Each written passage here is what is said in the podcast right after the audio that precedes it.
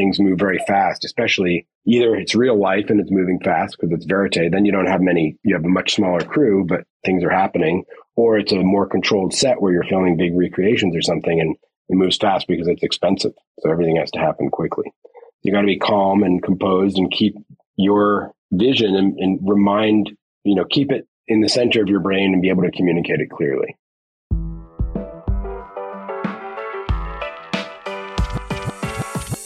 Welcome to the Edge of Excellence podcast. This show is for current and aspiring leaders that are dedicated to showing up every day in their lives with excellence. We break down the careers of those excelling so you can understand what is out there and how to rise up in every field you choose. Let's get the show on the road, shall we? Your host has spent his life promoting global entrepreneurship, helping 20 somethings find their passion, and working to help others achieve excellence. CEO of CollegeWorks, Matt Stewart. Welcome to the show. Thank you for listening. Don't forget to hit the subscribe button. We've got lots of great episodes over season five, and today's a fantastic one. Jed Rothstein, my oldest friend in the world, well, tied for my oldest friend in the world, Emmy Award winner twice, Academy Award nominee, filmmaker, director, and we're going to get into turning passion into a profession. And he's got a career built by past loves you can too if you're paying attention. We're going to talk about how to make yourself a valuable asset in a business and why not get into the director role versus other roles in film. Welcome to the show and welcome to the Edge of Excellence.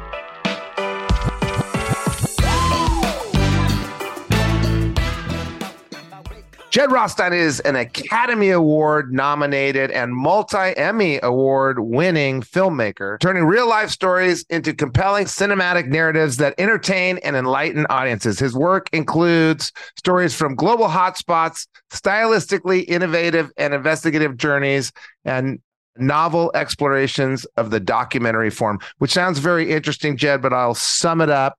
I'll break that down a little bit more simply. Jed is tied as my oldest friend with this guy, Matt File, who's one of the attorneys that chased down all the Madoff money. And I got to do a podcast with Matt in it. He's one of the greatest men that I have ever met. And he has a wonderful resume. But as I've mentioned in a couple of these podcasts, nowadays everybody's concerned about resumes and accomplishment. And look at me. And it didn't used to be that way.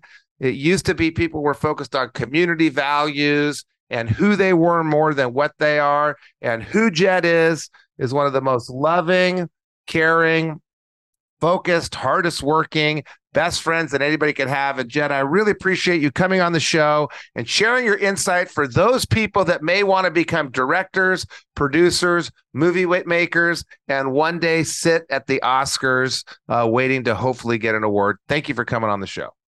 Well, thanks for having me, Matthew, and thanks for the kind introduction before we get deep into what it means to be a filmmaker and how you sort your passion into a career, which I saw Jed do from anthropology to documentary filmmaking and adjusting your career, which I've heard about him doing because he was in dangerous places and he has a wonderful, very accomplished wife and son, both very accomplished. And he wanted to make sure he wasn't going to get knocked off before we get into WeWork and Rudy and killing in the name of, I got to ask you the question I ask everybody. Jed Rothstein, what is your definition of excellence?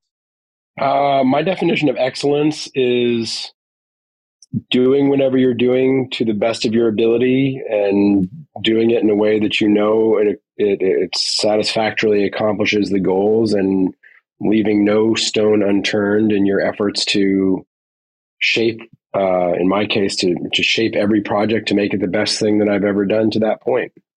So it's about effort and perseverance and follow through and doing everything you can possibly do to accomplish your goals using your ability and maybe finding new abilities. Yes. And, and just, you know, really having only that mode. I mean, all the people who I admire, all of my mentors, and even people who I don't know who I look up to in, in other fields of life, uh, they have only one way of approaching what they do, which is to do it exceptionally well. There's no sort of 75% option. And I, to me, I, in fact, I was just talking to my team about this on a project that I'm doing now. You know, it's, it's approaching everything you do in with the understanding that you're going to make it the best thing that you've ever done to that point. Yeah. How you do one thing is how you do everything. And I've seen it. You know, you my daughter's interested in music. You invite us up to edit your film with you. My son likes It's a Small World. Oh, by the way, Jed's grandfather wrote the song It's a Small World and Mary Poppins and Chitty Chitty Bang Bang. And I get the sheet music for It's a Small World with that 45 minute CD that was torturous and a little handwritten note. Just how, how you are a friend is how you are a movie maker, is how you are a student. You don't go to Berkeley and Columbia if you're not working hard. And Jed and I aren't the smartest people in the world. Um, it's about work in addition to smarts. But before we get into all that, Jed, and this is going to be the dangerous part, before we get into how do you win some Emmys, how do you get nominated for an Oscar? How do you set yourself up as an independent filmmaker with clients like Netflix, Showtime, CNN, Peacock, all the greats? We got to go back. We got to go way back to a very dangerous, dangerous part of this conversation. Jed Rothstein, what were you like in high school? What was life like for you in high school? Did you see your path? How'd you find your path? I was into music. I was in a band. I had really long hair. I was a singer. I did well in, in school, especially in the topics I liked. I did well in, in history and uh, in English and humanities. Um, did pretty well in things like biology, less well in, in math. That was always a bit more of a struggle for me. Um, but I tried to to work pretty hard. Um, I had a good time, as you remember. We had a good time together doing a lot of stuff. But I always I always did try to keep a serious focus on being present in you know not just physically but mentally present in my studies and in other things. I did model UN. I liked that a lot, um, and you know tried to take that stuff seriously. My father always had a sort of agreement with me that as long as I did my job, which in his mind was my schoolwork, as long as I did that well, I had a lot of freedom. And if I started to slack off or or not do my work well, then I, you know, he constricted my life a bit. So I tried to stay on the, I tried to stay on the ball with that and focus on it and um, enjoy it and really learn from things. We were fortunate enough to go to a good school where I had a lot of opportunities to learn new things and to learn from some great people and, and meet some great friends yeah, strangely enough, and I, I lived at the same time as Jed and uh, experienced uh, many of the same experiences. I, I just never remember you being in a band. I never remember that at all. I just don't recall you left, that. I think because you're because you're a couple I'm years older, older, and yeah. it was my sort of junior and senior year. Okay, so I don't remember that. You had to have done well though, because you went to Berkeley. So I think you're underplaying how hard you studied and how much effort you put in. And it was a very hard school. It wasn't just a hard school; it was one of the hardest schools in the country, um, one of the most prestigious schools. It's in New Mexico, but it is. And you did really well. You must have done really well at that school, right? Yeah, I, I studied hard. I worked hard. I was also into, you know, I remember leading protests against the um, against the first Iraq War, which was so short that I think by the time we led the protest, the war ended like 48 hours later. I can't take credit for it, but we were, we were, you know, we, were we, we felt like we were engaged at the time. Obviously, the world has become an infinitely more complex place uh, with some serious issues, but I, yeah, you know, I, I like to work hard mostly. I, like any kid, you know, there's times where you're distracted or just wanted to watch TV or kind of hang out with your friends, but I did I did work reasonably hard, and I, I certainly was able to. I think I'm someone who responds well to to both deadlines and to projects that can be realized. It's partly why I got into filmmaking. So, you know, the nice thing about filmmaking is you start with nothing and then you imagine what this thing's going to be and then you bring together all these collaborators and you make something at the end of it there's a thing that exists and even in smaller chunks throughout the process of doing it, you you have very discrete things that you have to create or produce that don't exist. And for me, it's much easier to kind of wrap my head around that. It's almost like, you know, there's a, there's a physicality to it and a simplicity to it that I like. I, I, it was always harder for me to kind of enter into endless tasks and retain the patience to sort of move a little bit at a time. Whereas in, in filmmaking, you have these chunks of like, okay, you have to shoot this scene. You shoot it and then it's done. And then you can move on to the next one. You have to shoot this interview. You shoot it and then it's done. You move on to the next one. and in the larger sense, the film doesn't exist, and then it does. And that that sort of concrete visibility of the achievement made it easier for me to follow through and kind of put my nose to the grindstone and get stuff done. And, and I still sort of operate that way, even many years later.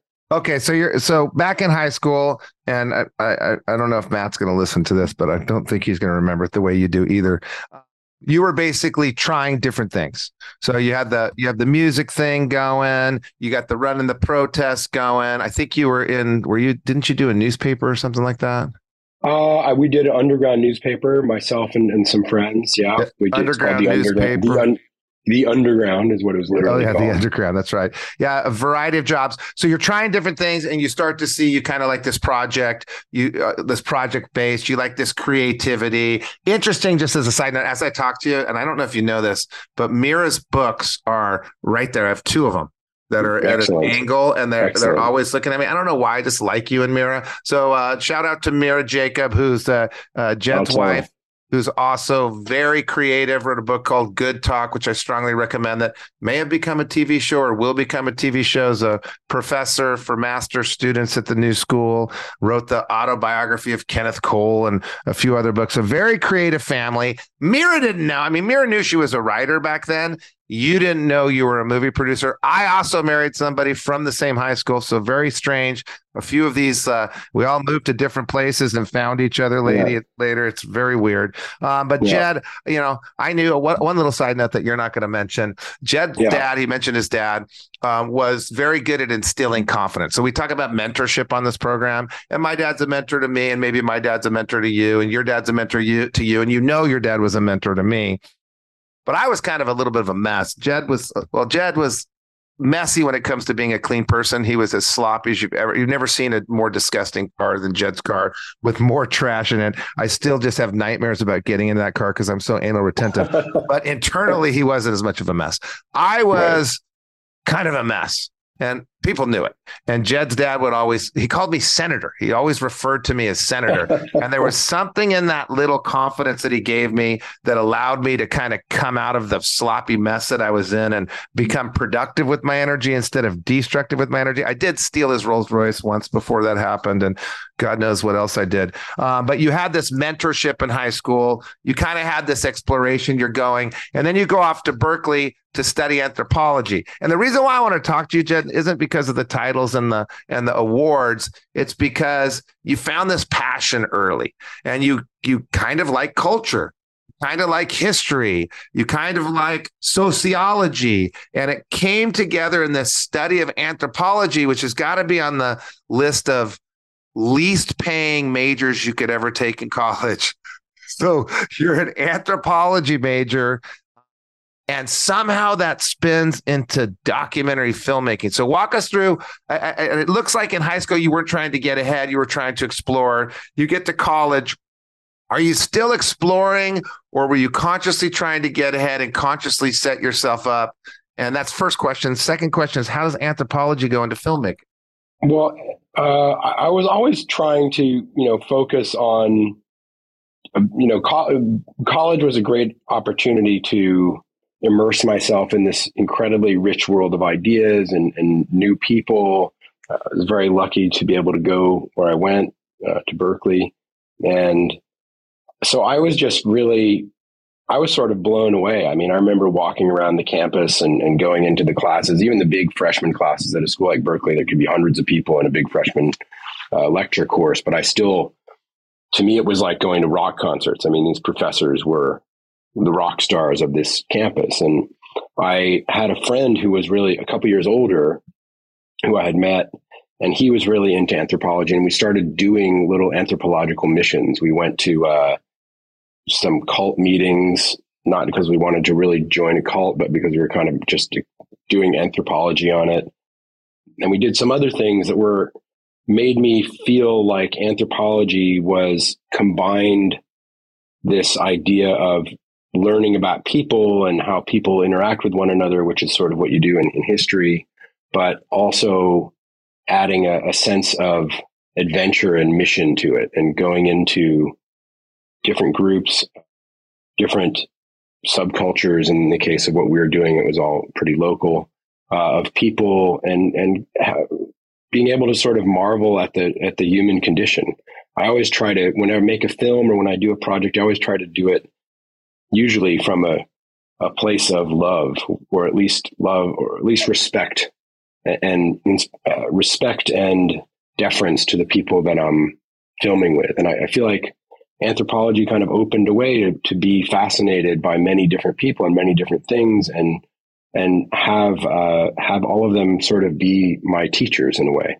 I have a good friend who reminds me sometimes. She always says that um, you know anyone can be your teacher, and she didn't tell this to me till I was probably forty.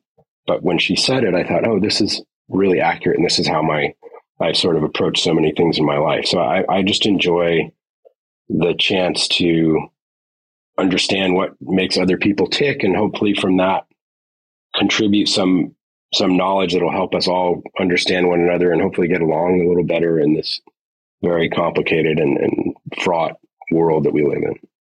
So you got the projects and the people and the fostering change and the creativity that's starting to form. And, and I know you're preparing this for Zakir to listen. We'll leave all the other stuff out. That's starting to form while you're in high school, and you start and you start to get these kind of feelings in your belly this I like this kind of thing. And then you go into college and what I hear in college is it moves to diving in a little bit further than what everybody else does. It's a little cooler. Like you find these cool things to do. Like we're going to go see what it's like to join a cult. And I, I, went to a religious revival once, and you know the healers, and just try these different things. Get deeper. Do more than everybody else. It's you're exploring. You're looking for you're looking for the teacher and then you're looking for what you can contribute and what you can spread. So I guess what you're saying is the career is built by past loves. And maybe maybe you were paying attention more aware, more aware more engaged. Were you actively registering? Okay i love this project thing. I love this people thing. I love this creativity thing. I like this exploring that i did. I like this digging. Were you actively registering and writing a journal or did it just start to feel good and somehow you put it together and realize this is going to be a right fit? How do you know what you like over the course of eight years and put it into the right fit for a career what was your process well, um, I so one of the things I did is I would go every week. I think there was one day a week where I either had only one class or no classes or something. The way that college schedules work out, and I would go that day. I would go into San Francisco and I would go to a different neighborhood and explore. And I would take photos and I would keep a journal and I would go to a cafe and write and I would speak to people and kind of look around. And it was really fast. You know, San Francisco is a beautiful city and it has all these varied neighborhoods. Certainly it did at the time, which was really a great, uh, it was very different and magical for me because Albuquerque, Albuquerque has its charms, but it doesn't, doesn't have quite the same feeling of dense, well-defined urban neighborhoods that feel really different one to the next. I mean, it, it does have different neighborhoods, but it, not not with the same geographic intensity and cultural differentiation of San Francisco. So I would take these little journeys and I would make these little memoirs about them and then little visual memoirs. And I got into photography and, and all of that is sort of what led me to not just anthropology, but to documenting uh, it. Well, to documenting it and to ethnographic film, which was sort of the the subspecialty of anthropology that I did, which is basically documentaries. I mean, ethnographic film is basically. I mean, it started out years ago, um, in some ways, in a more problematic framework with films made by anthropologists in, in different colonies, and there's all sorts of important scholarship about that. But in, in the modern era, it just means you know documentaries about people, and so I got into making films as part of anthropology. And the first film that we did was about uh, women's punk groups in the Bay Area. Um, and it, you know, again, it was diving into this world that was not something that I knew a whole lot about. I met some really fascinating people. I learned about what made them tick and the, the struggles they faced and the the triumphs they had. And uh, I don't know if that film is very good or not, but I made it with a couple of friends in school. And um, it was for me a real opportunity to see that not only could you do this course of study, but you could do work that would be ho- hopefully translatable to people in a broad way. And I think that what steered me towards film and away from formal anthropology is I felt like you could write these anthropological studies and they'd sit on a library shelf and they're important pieces of scholarship, but they're not they're never going to be very broadly read or very rarely do they make hit a broad audience.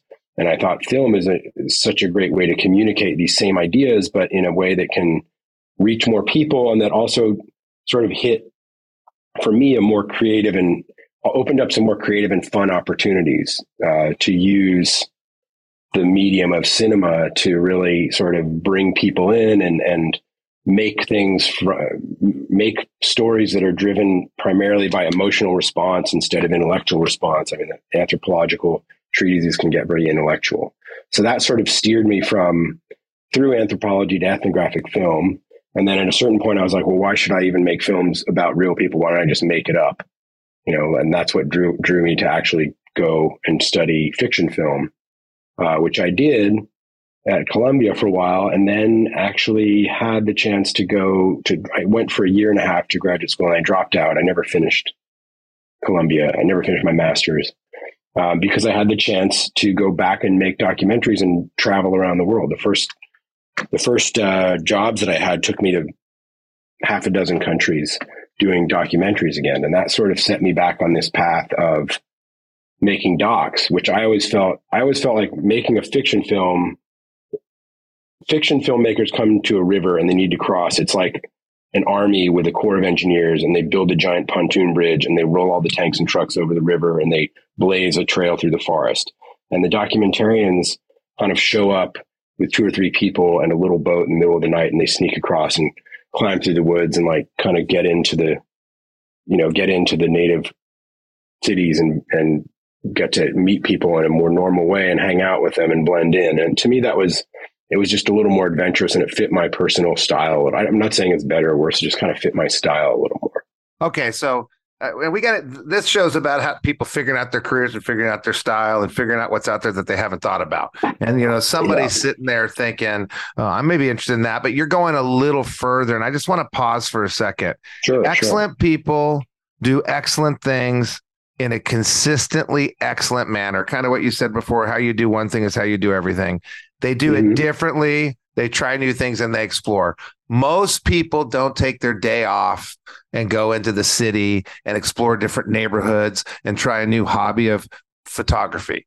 And then most people, if they do do that, don't sit down and document what they were thinking. And most people don't journal. And most people don't um, write down what they're passionate about, what they're good at. So you can stop right now if you're driving in your car. You're going too fast anyway. Don't write anything down while you're driving. We don't want any accidents. But what are you doing with your free time? Is it Instagram? What are you doing that's new and different that you can go out and explore new, try new things out, try something different, do something a little differently? What is everybody else doing? And then do something that they're not doing. Everybody was sitting at Berkeley smoking weed, playing the bongo drums in this big circle that no longer exists. They built a big building on it. And Jed left and braved the BART and went and explored and found out, oh, I like this. And he knew that he might like it because he's studying anthropology. So he's like, okay, so if you're studying history, go to another country and dig deep, or you don't even need to go to an old town or an old building if you can't go to another country. If you're studying biology, go into the wilderness and see how you feel about mammals and reptiles um, so you're out there, you're kind of, it's that extra 10% that excellent people do. People leave at 90%. And what is the last 10%?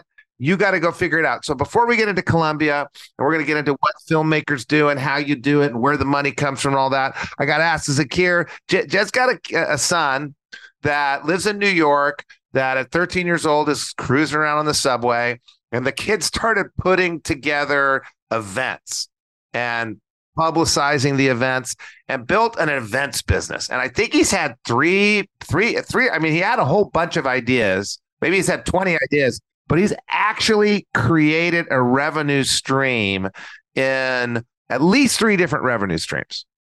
He did, yeah, he did create a couple of businesses. Um, they did well. Event planning uh, was one. one. Was, so one was called uh, Pink Certified, which was the events business. Uh, he did promotions with local stores and he did ran a couple of basketball tournaments. And then he created Oh, I was going to say, then he did one called um, Brooklyn by Kids, which was sort of like a, a local TaskRabbit where he, he and his buddy kind of coded this little app, which was very nice and simple. And you could go on and ask for a task to be done. It could be babysitting, it could be cleaning out a yard, it could be moving some furniture from here to there. And, and every and every customer was vetted to make sure that they weren't going to, you know, kidnap kids, which was cool. Yeah, yeah. You know, it was a lot of uh, in the community stuff. It was vetted. it, was, it was vetted. Yeah, okay. it was all. They were all vetted. yeah, vetted. Yeah, and um, th- that was great. And he did he did that for a while, and he ran those. And then when this fall, when he started high school, it, it, this really pretty rigorous uh, and fantastic public art school in, in New York, where he goes, we told him to kind of it's called LaGuardia. Yeah, it's called the LaGuardia. The school, the school from Fame, the movie Fame, right? Yes, it is the Fame School. Yeah. But my question is, we told him to cool off on those because he just has so much his school okay, so that's, that's even better. You told him to cool off on this. So he's now following this one artistic passion and, and getting yeah. his grades. So what do you do with it? I mean, this is pretty crazy, Jed. And I was there. I watched it all happen. Okay, Jed's going to Berkeley. Okay, Jed's going to Columbia. Yeah. Oh, all of a sudden Jed's making these movies. And then he would send me the movies in videotape form, which I didn't realize some of them I had the only copy of. And then he'd have to hound me to send them back. What do you do to make sure that he's aware and he's becoming conscious of, as you said before, what are your passions? What do you like? And then what are you doing to make sure that he's sitting down and reflecting and journaling and then diving deeper in new and interesting ways? Because he is doing it. Are you doing something to foster that? Or is it just a genetic thing and all my listeners should give up? I mean, I hope that Mira and I, that my wife and I are um, doing things to foster his growth. I, I, I believe we are, but he does have a lot of independent drive, and he even now he so he put the businesses on ice, but he's he started a band and he gets band gigs. You know, he's a he's a oh, person who's very gigs. entrepreneurial. Yeah, hey, I so forgot about he, that too. He likes to um, put things together and put people together. And you know, one actually one of the things that we do do for him, I think, uh, or I know we do it. I think it helps him. I should say. I know that we're doing it, and I hope it's helpful. Is sometimes he puts these things together, and like anything, where you're putting a lot of teenagers together to do, like one time it was a basketball tournament, one time it was one of his his band gigs that he had set up. They all started having and, sex. Uh, I, I don't know. That's a different podcast. but uh, I'm no, just trying to make. I, have never heard you so serious, so I'm trying to throw a little non-serious. No, yeah. what happens when you put teenagers together? Uh, they're, yeah, they're not. They. I don't think they're having sex at the gigs, as far as I know. But you know, they're teenagers, so they flake sometimes. And then a couple of times they flaked, you know, the day before, the morning of, and he said, "Ah, forget it. I'm not. I'm just not going to do it." And and Mira and I always sat him down and pressed him to say, "Look, you made this commitment. You're the leader of this. You got to follow through. You got to find some other people, or you got to get those people back, or you got to make some other arrangements. And maybe you have to stay up late or get up early to figure that out. But that's that's part of the deal. You can't just just because they flake, you can't flake. And, and and he really did kind of with a little bit of prodding on our part, like stick to it, you know, and um, persevere. And I think that's that's a really tough thing to learn. It's a really tough thing to learn. I still have to remind myself to persevere through tough times. And so I think we've taught him that. I hope, uh, or we're or we're in the process of still teaching it to him, and it seems to it seems to help him. So we're going to come out of Columbia, um, where you had you had these life experiences that you were paying attention to, that you're engaged with, and you're kind of moving into this making real films about real people already before was it Rory Kennedy that plucked you out of Columbia? Uh, no, I mean, I did, I did work with Rory. She was a great early mentor, but she, I, she didn't pluck me out of there. I, I kind of did a couple other jobs and then came to work for her through a, a connection of a friend, basically or was okay. introduced to her through through a friend and then started working there. So you're already kind of teetering on the I want to make films about real things, real people. I'm an anthropologist. I'm fascinated by culture. Someone comes in and says, "Hey, why don't you come working now?" And then you move into becoming a full-time director, no backup job, no backup anything. You're diving in with both feet. How does that happen? Because you hear the stories about the waiters and how do you how do you end up diving well, straight in professionally? So it's a little different than that, Matt. It was so I started as what's called an associate producer, which is a very important job on documentary. You're kind of the person who, in my case, in these small independent outlets, sort of finds all the characters, secures the characters, makes the shoot happen, sets it all up. I had great mentors and great experience, and uh, I did that for a number of projects. And then, of course, I had always wanted to direct, uh, and I had done some directing in in school. And I got actually through Rory, I, I produced, kind of moved up the chain of producing and produced a big international film for for Rory called Pandemic. Called Pandemic on HBO. And, uh, on HBO, it was my first like co-producer credit, which was a which won an Academy credit. Award nomination, right? Uh, that one did not win an Academy Award nomination. I mean, it's a very nice film, but it, it didn't uh, didn't I mean probably got some other awards, but By the way, I, don't, I don't know if you noticed this. I know typically when we hang out, we're kind of on this peer basis and we're equals. In this show, it's my show. So if I yeah, say something that's not factual, I just, have to go, with it. Just go with it. So you won an Academy Award with Rory Kennedy for Pandemic. Keep going. right. Okay.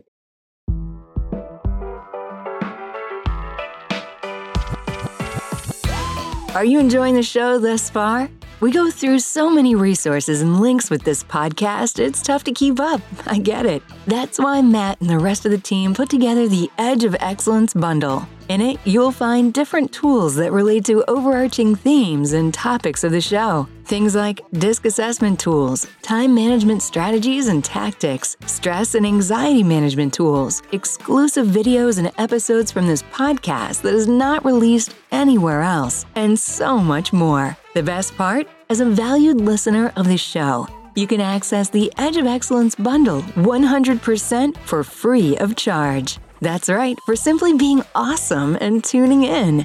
To get access, all you have to do is go to www.collegeworks.com slash podcast and fill out the short form there for us to get the bundle over to you. Once again, it's www.collegeworks.com slash podcast. Now, back to the show. Uh, after that Academy Award, I decided the sky's the limit. No, I, um, I, but I, then I wanted to direct, and so then I got the chance at Rory and Kennedy and Liz Garbus's company to to direct uh, my first project, which was about women with AIDS in the U.S. and it was very, you know, it was a life changing experience. I met some people who were really going through some difficult moments and was able to get to share their stories and in the process also kind of learn about directing. And actually, I remember something that Rory told me that I never forget when I think about what it means to do my job, which is I had to write up a sort of plan of, of the film. And I gave her the first draft of it and said, here's what I'm thinking of doing. And she kind of took it and she, we were sitting in this, we had, they had these great offices at the time that kind of looking over the looking west on a high floor and you could sort of see almost to the harbor and the sun was coming in. She was sitting there with sunglasses on, facing, you know, she was facing out and I was facing her, facing at her desk. And she looked at this thing for a minute and she kind of threw it back at him. She's like, what the fuck is this? You're a director. You need to have a vision. I want a vision. I don't want you to tell me a plan of what you're going to do. I want a vision. Like go back and give me a vision. And at the time it was kind of harsh, but actually it was kind of brilliant advice because she was totally correct and it stuck with me that that job is a different job. It's a job of envisioning what the story is going to be. That's sort of the primary job of the director. Isn't director. that the job of a producer? A producer certainly envisions stuff as well, but in terms of really the core crafting of, you know, if you could imagine putting in your head a full visual movie of what's actually going to happen and what it's going to look like and sound like and feel like, in, in granular detail, that's really the director's job. And your job is to come up with that and then figure out a way to work with your team to make it happen and to translate that vision to all of your collaborators, like cinematographers, the, the other producers that work in it, um, the composers when you get to that point, editors, uh, actors if you're using actors and, or have reenactments in the case of documentaries. So the, the director's job is to hold that vision and keep twisting all these knobs um, on the machine and working with all these collaborators to uh, to make that thing a reality and to inspire the collaborators. A lot of it, you know, the most fun uh, part of my job is working with super creative people in their different roles who take my ideas and make them better in their own specific way. Yeah, I so watched part of it, it happen. just holding that. I watched it happen in the in the fine tuning of Rudy working with the the master, the sound and video yeah, master on the board, yeah. and listening to these two go back and forth. Like, wait, did you hear that? And together these just creative geniuses coming together and adjusting. And literally there's hundreds of knobs and buttons to, yeah. to, to, create. And and the, the movie rudy's yeah. on is it on what what? Uh, it's on amazon prime. Amazon prime. Rudy it's a musical documentary and it's really wonderful. Go look it up on amazon prime. Rudy by jed rothstein. Um, so you are working in your first job, you've got this mentorship, and you mentioned these mentors, and we mentioned your dad. How do you how do you take someone that's trying hard to help you and giving you maybe harsh advice through sunglasses, and you know probably has quite a few Jeds running around, and get that mentor to help you go to the next level? What did you do with Rory Kennedy um, and the only reason I know her name is because I'm related to her distantly, since I'm also a Kennedy. I just don't get any. I just don't get the checks. And you have a daughter named Kennedy, so yeah, because my grandfather's name was Edward Kennedy. Did you know my grandfather's name was Edward Kennedy? Coincidentally, we're all from Ireland. They just came to America. My family stayed there. Um, so, so how do you go? I didn't, I didn't know you were in a band. How do you go from this mentee production associate producer to director? What did you do to get the attention of the mentor to get them to have a vision and a belief in you? Well, I two things. One is I I understood and I got definitely got this from my dad that there's times that you have to be assertive and you know, you got to play every situation differently, but you certainly have to sort of be assertive and grasp for what you want and make it known that you want it and be aware of opportunities that come up within whatever business you're in and and you know jump for them you have to sort of sometimes you have to you know take it upon yourself to make your own weather in a system. And so part of it's being uh, i don't you know aggressive is a a harder sounding word but certainly assertive, assertive okay you know what? You know when it's aggressive. yeah. it's aggressive yeah. when you're no good it's assertive right. when you're good. That's the that's right, the defining. Right. That's a good. I'll, I'll buy that. I'll go with that distinction. That's a good one. So, but then the specific way that I that it worked out for me is I had been, you know, from high school um, and college. I had had good teachers, and I was pretty good at writing. I was a good writer. I could write stories. I could write treatments, which are the the basically the prose story of what a documentary is going to be and especially before you've made it you're sort of it is kind of really more fictional because you're making up what you think is you're envisioning what you think is going to happen but it hasn't happened yet. So it's basically writing these little stories. And i was really good at that and they needed people to they needed someone to write these stories to get money to basically get grants from uh, in, the, in the case of the pandemic it was from the gates foundation and there were other projects that were from other places. And i did that really well um, and that those grants that I wrote succeeded in getting a lot of money for those films. And so for them, I made myself very useful because not everybody can, you know, a lot of people can write, not that many people can write something well enough to really raise millions of dollars off it. And so by doing that, um, and also by finding characters who were very, very hard to find, I made myself you know pretty valuable to them. And so when the, these projects that I was working on were done and other things other opportunities were coming down the pipe I let it be known that I wanted to direct and they had a, a, small project that they were willing to take a chance on me with. Um, and I remember even before that you know if you're sharing this with younger people it's like when if you do an internship if you have any kind of role in a place you should either be exceptional at it and blow people out, away with your awesomeness, or you might as well just not bother. There's no point in kind of going in and being half-assed because they'll never ask you back. They'll never offer you another job. They'll never give you a good recommendation, and you're just wasting your time. So whenever I had these early internships, you know, I can trace all my jobs back to the first internship I ever had because I just, you know, I I took it very seriously. I I did really good work and stayed up late or got up early or whatever it is that I had to do at the time to do it and then people see you and they're it's partly because they want to they want to work with you because you're helping them, and it's partly because you're you're making yourself indispensable. And in in these, I mean, film is not different than any other job. It's right. You need good people all throughout an organization.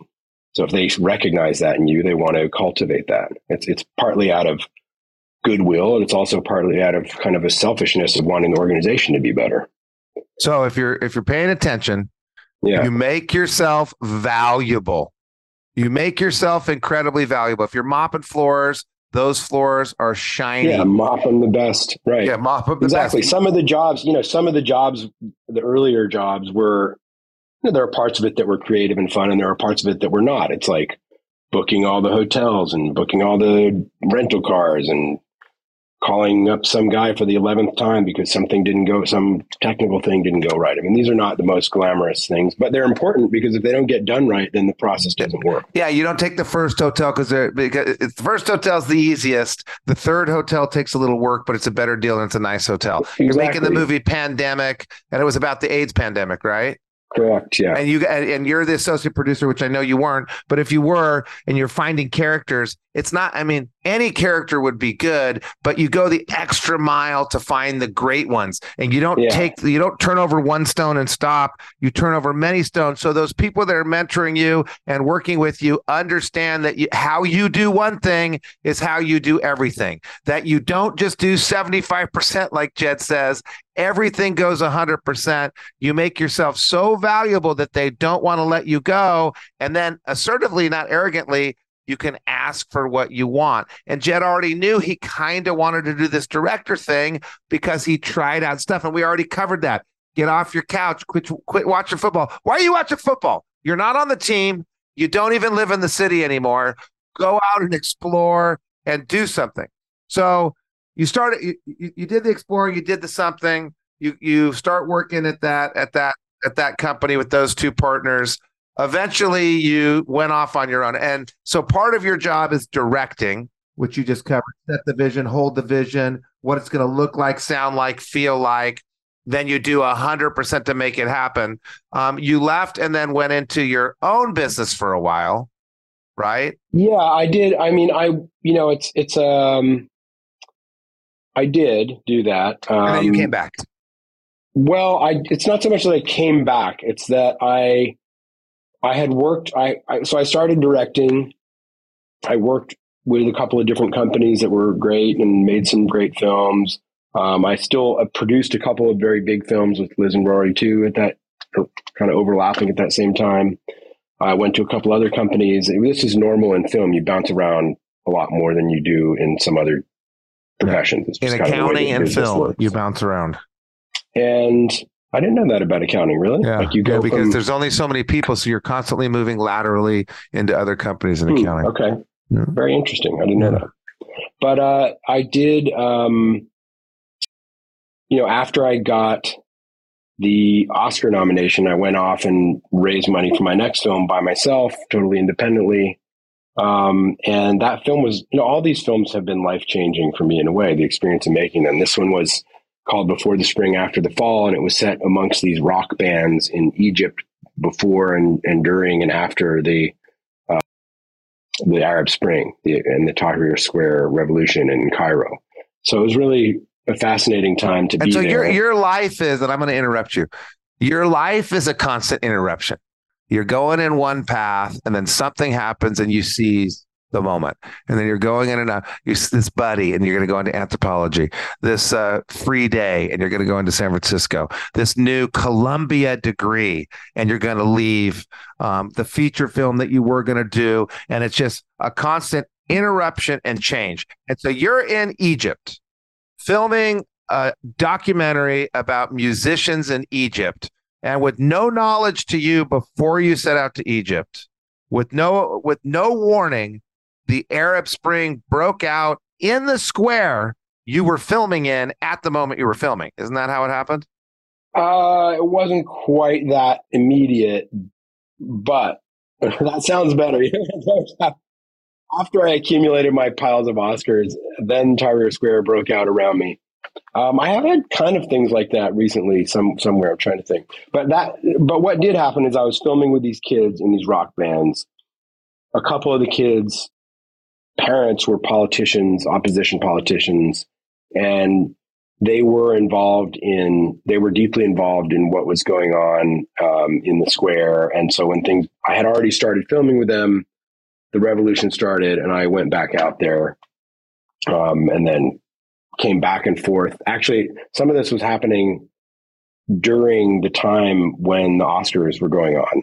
And I, I missed part, I didn't miss the ceremony, but I missed like part of the pre ceremony things that other events that happened earlier in that month because I was, I was in Cairo and I had this other project I was supposed to deliver for MTV. I mean, I had a lot of stuff going on at that time. It was pretty crazy. But um, that uh, that film was, uh, you know, it's a film I'm proud of. It was hard to make, and I found myself spending so much time raising money to make it and to fund it and to finish it that I just I just realized like this is not the way that I want to spend my time. It's not like allowing me to. I didn't like that part. It didn't allow me to do to focus on as much of the creative work as I like. Uh, I didn't make enough money doing it to sort of sustain myself, honestly. And so I just, when that finished, um, my wife had sold a book. We moved to Spain for a little while, kind of took a sabbatical, um, and came back. And I realized that if I wanted to have a sustainable career, I had to sort of think of it a different way to do it. And so I said, well, what do I really like? What I really like is directing. What I don't like is raising money from all the different places you have to raise money. So I need to find a partner, a producing partner who will help me do that. And one of the great ways to kind of jumpstart that is to just go and uh, start, be, you know, join the guild and become a director for hire. And so that's what I did. And I, that's when I went to Jigsaw, where I ended up finding another great mentor, Alex Gibney, who's a great, great filmmaker, and got jobs directing episodes of series for hire. And, you know, similarly, although I was at a different stage in my career, I did really well with them. And then when a film came up there and they needed a director, they they put me forward for it, and I got that, and I made that became China Hustle, which was a really interesting journey to take as a director. And that film did did well, and you know one thing leads to another. But I I was in a position where I had a much bigger infrastructure behind me that could raise the money, uh, that could take care of the production. So it's actually like it's the difference between like trying to glue together your own wooden car because it's exactly how you want it and then using your feet like Fred Flintstone to like push it down the street or going to a car dealership and having them say, we'll give you this nice Porsche and you just have to focus on driving. And so for me, it was sort of like that. I was able to just have a much, much um, uh, better vehicle to pilot in my process because I didn't have to personally glue every stick of it together. It was made by people who's who are expert at making it, and I just had to drive it. And that that was sort of my feeling when I made that shift. And honestly, that's that's basically still where I'm at. I mean, now I have a, a great producing partner that I've done my last few films with, and and, and uh, you know, I'm a little more involved with him in the sense that we cook things up together and we go out and pitch them together. And so I, I do have more of a part in raising the money on some level. But you know, his his company and he's actually out your way in LA. Um, his company, uh, you know, is great, and they kind of manage the whole production logistics side of it in a way that's much better than I could do myself. And I can maintain my own little infrastructure here in New York. I have a small office with some other filmmakers, and it's a great spot for me. And it's a you know 15 minute walk from my house, and I come here and make my movies, and I have my core team around me. I get to collaborate with great people but I had to realize that about myself. I think, you know, Matt, I think I was kind of chasing my dad. My dad was very entrepreneurial and he was a business. I mean, he was a doctor, but he was also a businessman.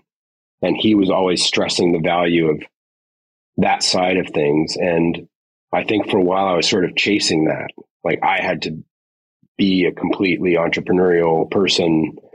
And I realized that that was, that's a great thing. You know, entrepreneurship is wonderful. I think it is a good value. But my you know my affinity Not your and my, unique my, ability you know what i mean yeah my my unique ability is something else it's unique ability for for you listening right now is what you're awesome at and can even be better at, and you love. And you love. And that's the key because if you love it, it's not work. If you love it, you'll do it in your sleep.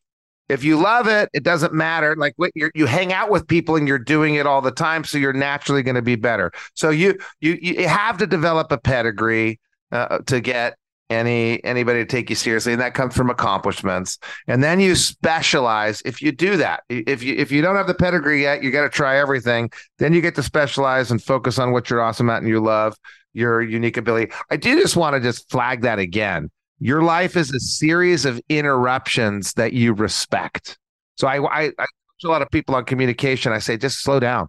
Pause let them interrupt you. And maybe we say that to the listeners right now slow down, pause, let life interrupt you. And when it does, it's like you're swimming, pop your head up, look around. Maybe there's something better there for you to focus on that's more tied to what you want to specialize in, more tied to um, what you can go that extra 10% and go to 100% on. You mentioned a bunch of movies, The China Hustle, which Forbes called the most important film of 2018 interesting film that where do where do they find the China Hustle?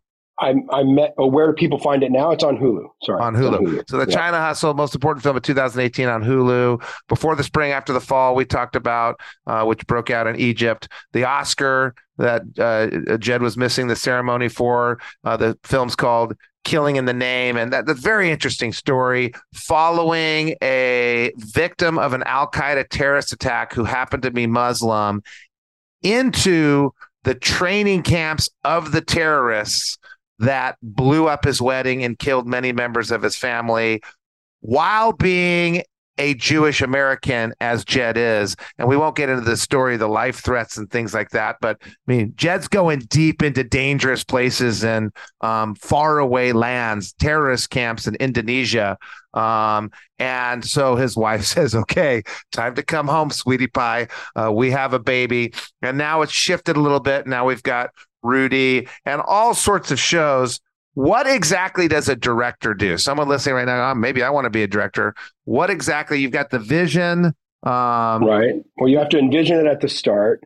And, and then, then, you have what? to gather a team of really creative people around you cinematographers, uh, uh creative producers, um, uh, editors, composers, um, all sorts of people who have really important roles in the film. And then when you're out in the field, you have to um, direct the filming. So it depends on the type of film. Some of them are verite films, so that's following action that's unfolding in front of you. Some of them are more structured, like uh, interviews and set pieces. Sometimes you have pretty significant recreation elements that are basically like making a little independent fiction film. You know, you're just setting up scenes and you have set designers and um, uh, art directors and uh, a lot of crew and a lot of equipment and you're actors and you're just directing the actors. So it can be all of those things.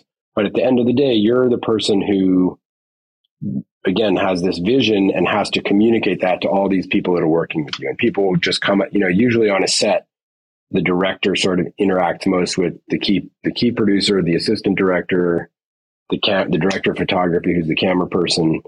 And people are coming up to you all day with questions.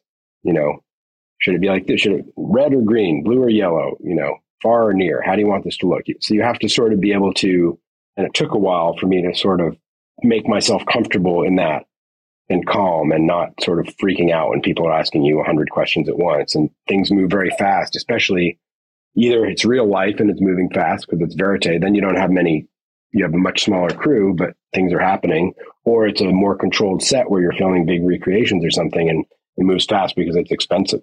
So everything has to happen quickly you got to be calm and composed and keep keep your vision and, and, remind you know keep it in the center of your brain and be able to communicate it clearly and make sure it happens. You know it's like you know how you go to a business meeting and people are always like okay what are the action well, items? everything you just said was that and i just i was about to throw my yellow flag. I'm looking around for my yellow flag. I don't have it so i'll just yellow highlighter.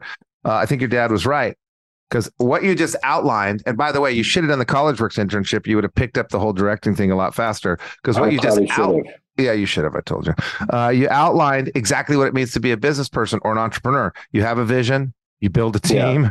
you have to manage yeah. the team. Directing is making sure people are doing their jobs well, building a culture, helping uh, people excel in their jobs, helping people achieve individual excellence, helping empower people to make their own decisions so you don't get asked red or green again. The only thing you left out, the only differences are you're holding a camera and other people are holding, you know, a factory machine or whatever right. they're holding. And you have to, you get the opportunity to go edit all the work you did in a studio later on. They don't. They're just going to move on and do something else, which is right. get to come in and cut out all the bad stuff. God, I know. I, wish, I wish I could do that. Well, I, am just looking at the clock here. I'm going to cut off the answer at that because I think that does a pretty good job, and I want to save time for my favorite question. Yeah, when I said Jed is my oldest friend, I mean, we're lifelong best friends. So uh, we, we, talk all the time. We see each other all the time. I just saw him in New Mexico. I go to New York. So I've been there for just about everything. And I, my favorite question to ask people is back in time, you made a sacrifice. And many mm-hmm. people, this, came from people don't make enough sacrifices. They got to go to every party, every game, every whatever. And the next thing you know, life's passed by and they've done nothing.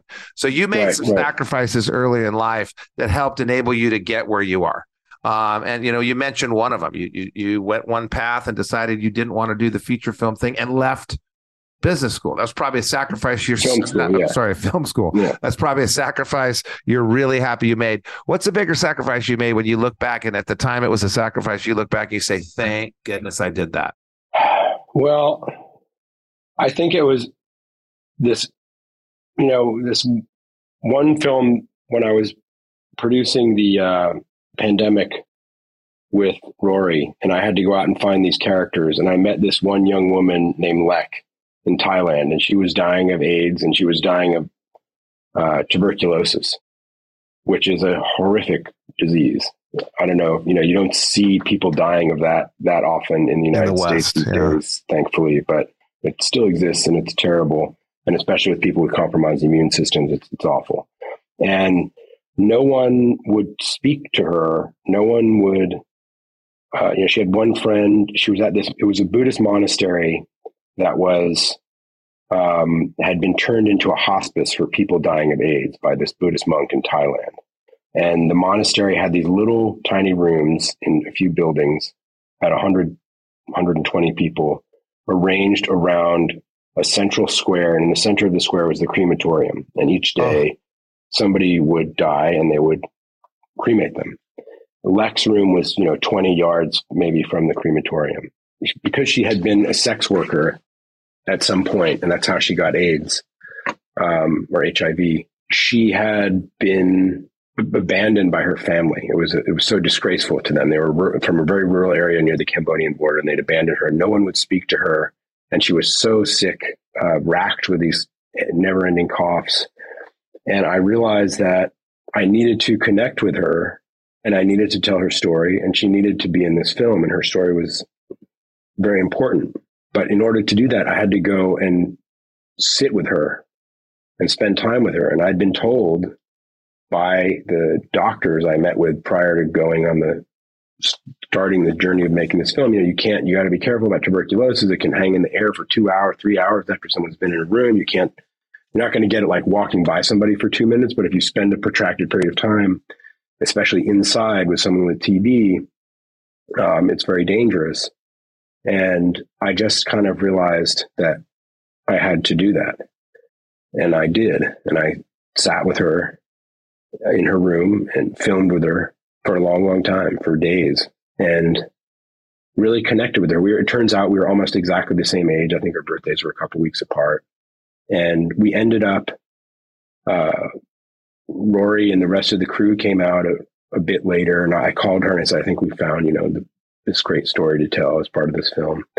And we ended up taking her back to her family in Cambodia and you know, I, this story is incredible, and I could go on and on with it. But in her final months of life, we reunited her with her family, or we allowed her. I shouldn't say allowed is the wrong word. We we facilitated that, or we we helped create a situation where that could happen in a way that I'm pretty sure wouldn't have happened in the absence of us being there. And on a personal level, I just decided that I was going to take this risk to connect with this person who, who I felt was kind of an amazing person that had been cast aside by the world and whose story was really important to tell. And so I want to say it was a sacrifice. She's the one who was dying, but it, it certainly felt like, you know, doing something that, you know, was a risk that I wouldn't ordinarily take in life. And it definitely changed me and, and her whole, knowing her, knowing her changed me and knowing her story changed me. And so for me, it was really worth it. Wow. Well, thank you, Jed, for making time uh, to come on the show and share your insight with the 20 somethings of the world that may not know exactly what they want to do, may not know exactly what's out there, but you've helped shine a light. The the skills are the same, the focus is the same. It's all the same. If you want to be excellent, you need to work diligently, look for mentors, impress the mentors, find what you love and what you're expert at. You know, make use of your free time well. Um, so a lot of the message is the same, but the way you tell it is much different. So thank you so much for coming on the show, and thank you for being with the Edge of Excellence today. Thank you, brother. I hope you enjoyed that episode today on the Edge of Excellence podcast. Make sure to hit subscribe on whichever platform you're listening to this. If this episode made you think of someone, go ahead, take a screenshot, and share this exact episode with them. This show exists to showcase what is possible when young leaders are willing to step out of their comfort zone and choose to excel in their lives.